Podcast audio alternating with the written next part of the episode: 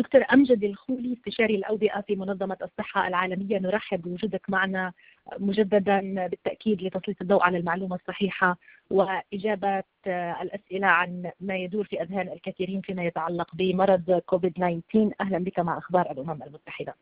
أهلا وسهلا. فندم وتحياتي لك وللسادة المستمعين.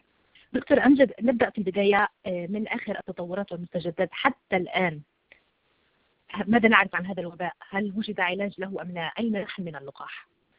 الحقيقة مع تطور العلم قدرنا نوصل لحقائق كثيرة واكتشافات علمية كبيرة في فترة زمنية قصيرة جدا. في خلال لابد إنه الجميع يعرف إنه الفيروس تم اكتشافه منذ أقل من أربع شهور. وبالتالي بنكون ما زال بنكون معلومات جديدة عنه لكن في فترة قصيرة في عدة أسابيع استطاع العالم إنه يكتشف البصمة الجينية والتركيب الجيني للفيروس. هذه المعلومة أفادت البشرية كلها في اكتشاف كواشف مخبرية لتشخيص الحالات. بدونها كان هيكون صعب جدا معرفة الحالات وعزلها و بقدر الإمكان التحكم في انتشاره. أنا نتخيل أن اننا بدون حتى الآن بدون مثل هذه الكواشف كان الانتشار سيكون أضعاف أضعاف ما نواجهه الآن. تم معرفة وسائل انتقال الفيروس وبناء عليه تم إصدار الكثير من الوسائل التوعوية للمجتمعات بمختلف لغات العالم سواء كان منظمة الصحة العالمية كالمنظمه المسؤولة عن الصحة العامة في العالم.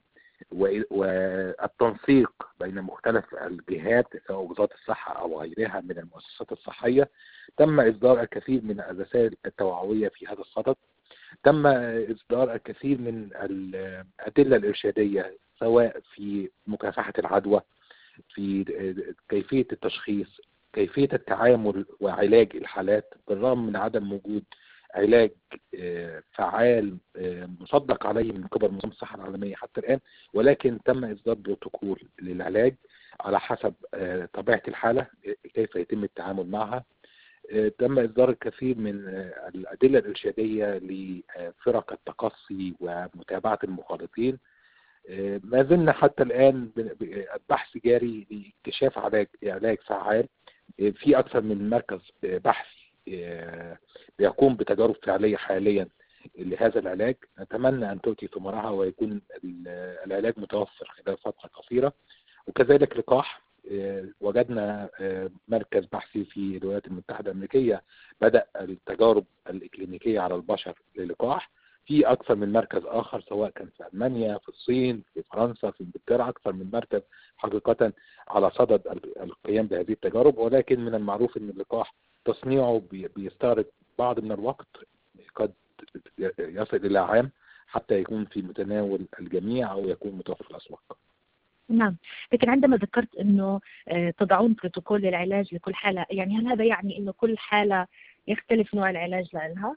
لأنه إحنا عارفين إنه 80% من الحالات المصابة بكوفيد 19 بتكون حالات بسيطة وعلاجها بيكون علاج على حسب الأعراض اللي موجودة.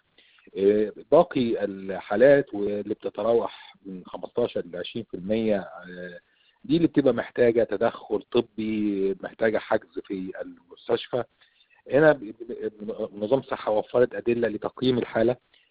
وتحديد العلاج المناسب المتاح حاليا وكذلك تحديد عدد من الأدوية التي ما زالت قيد الاختبار ولكن منظمة الصحة العالمية بتشرف على هذا التجربة الاكلينيكيه الطبية لاختبار عدد من الأدوية لضمان فعاليتها في عدد كبير من الدول على مستوى العالم مشترك في هذه التجربة. نعم. هل لا تزال الأعراض هي الحمى والسعال و يعني ضيق التنفس ولا اكتشفتم أن ربما يكون هناك أعراض أخرى مصاحبة لهذا المرض؟ في مجمل معظم الحالات أكثر من 98% من الحالات هي دي الأعراض اللي ممكن تظهر عليهم. طبعا في نسبة تختلف عددها من دولة إلى أخرى بتكون بدون أعراض على الإطلاق. بيتم اكتشافها عن طريق فحص المخالطين.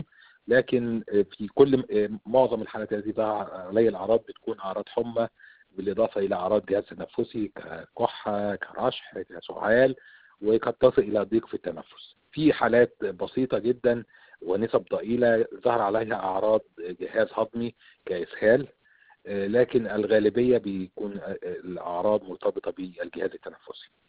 كيف يمكن لنا أن نعرف إذا كنا سنصاب بسبب هذا الشخص الذي لا تظهر عليه الأعراض لا يسعل ولا يعطس. يعني إذا لم يسعل أو يعطس كيف يمكن له أن يعدينا؟ بالضبط. أشكرك على السؤال لأنه فعلا ده جزء كبير من من من الحاجز أو من الخوف لدى معظم الناس. لكن المهم انه نؤكد إنه الشخص الذي بدون أعراض فرصة إنه ينقل المرض إلى الاخرين ضئيلة جدا.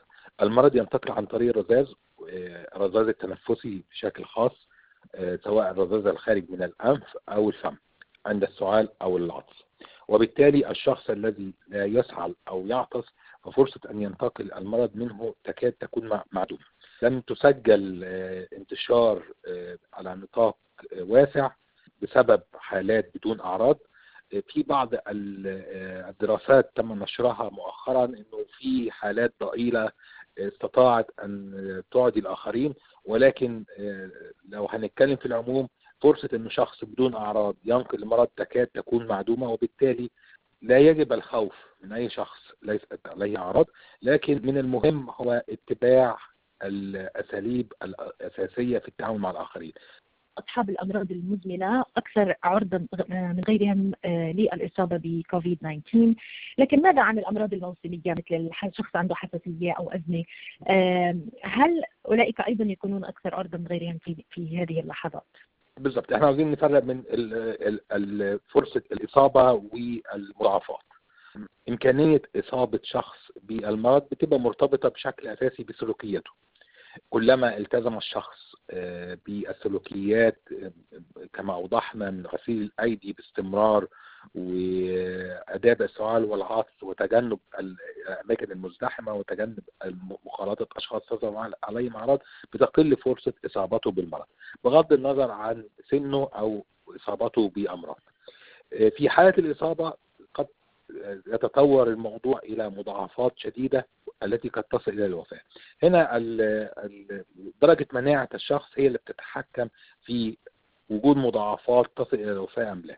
مناعة الشخص بتتأثر بشيئين مهمين جدا. اولهما هو السن. كلما تقدم السن بتقل المناعة وبالتالي كبار السن أكثر عرضة للمضاعفات وقد يكونوا أكثر عرضة للوفاة. والأشخاص اللي مصابين بأمراض مزمنة أو يتعاطون أدوية تقلل أو تثبت من المناعة كمرض السرطان أمراض الأمراض المزمنة كالسكري والقلب كل هؤلاء معرضين بالإصابة. بالنسبة للمرضى في ذوي الأمراض الموسمية وخاصة أمراض الحساسية قد تكون الأعراض تبدو عليهم شديدة ولكن نسب الشفاء بينهم عالية. غالبا بيعانون فترة بسبب أنه وجود عامل آخر كالحساسية ده بيزيد من الأعراض لكن لم يسجل أنهم بيحتاج الموضوع يتطور لديهم أكثر إلى درجة وفاة. دكتور نعلم أن احدا لا يملك العصا السحرية لكن متى سينتهي هذا المرض؟ كيف تستشرف الأسابيع والأشهر الماضية المقبلة عفوا؟ هل الصورة واضحة أمامك أم لا؟ صعب جدا رسم طريقة انتشار المرض أو انتهائه. كل ده مرهون بشيء أساسي هو تضافر الجهود الدولية. مهم جدا إنه العالم كله يعي إنه الخطر هو خطر واحد وخطر في مكان في أي بؤرة على مستوى العالم هو خطر للعالم كله.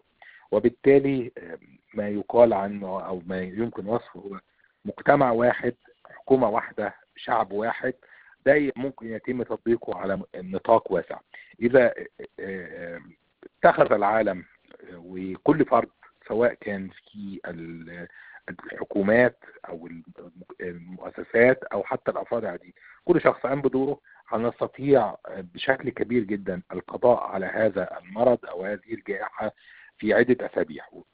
اذا لم نستطع هذا وأصبح الشخص والدولة والمؤسسة يكون بفردية وليس في شكل تعاوني. حقيقة غالبا الموضوع هيبقى أكثر طولا وقد يمتد بشهور. فالموضوع مرهون بالتعاون ودعم الآخرين. إحنا شفنا النقص الشديد اللي حدث في مستلزمات أساسية كملابس الحماية الواقية للفرق الطبية بسبب سوء استغلال هذه الملابس وده ممكن يؤدي إلى انتشار مرض أكثر فبالتالي أنا كشخص عادي ممكن يكون عندي مخزون استراتيجي مخزون كبير من هذه الأدوات الحماية وأحاول أحمي بيها نفسي لكن انتشار المرض مهما كان عندي من هذه المخزون المرض سيصلني بشكل أو بآخر. مهم جدا ترشيد استخدام هذه وتوفيرها للأشخاص المحتاجين إليها بالفعل. في هذه الحالة نستطيع القضاء على المرض. شكرا جزيلا لك دكتور أمجد الخولي استشاري الأوبئة في منظمة الصحة العالمية. شكرا جزيلا يا فندم شكرا.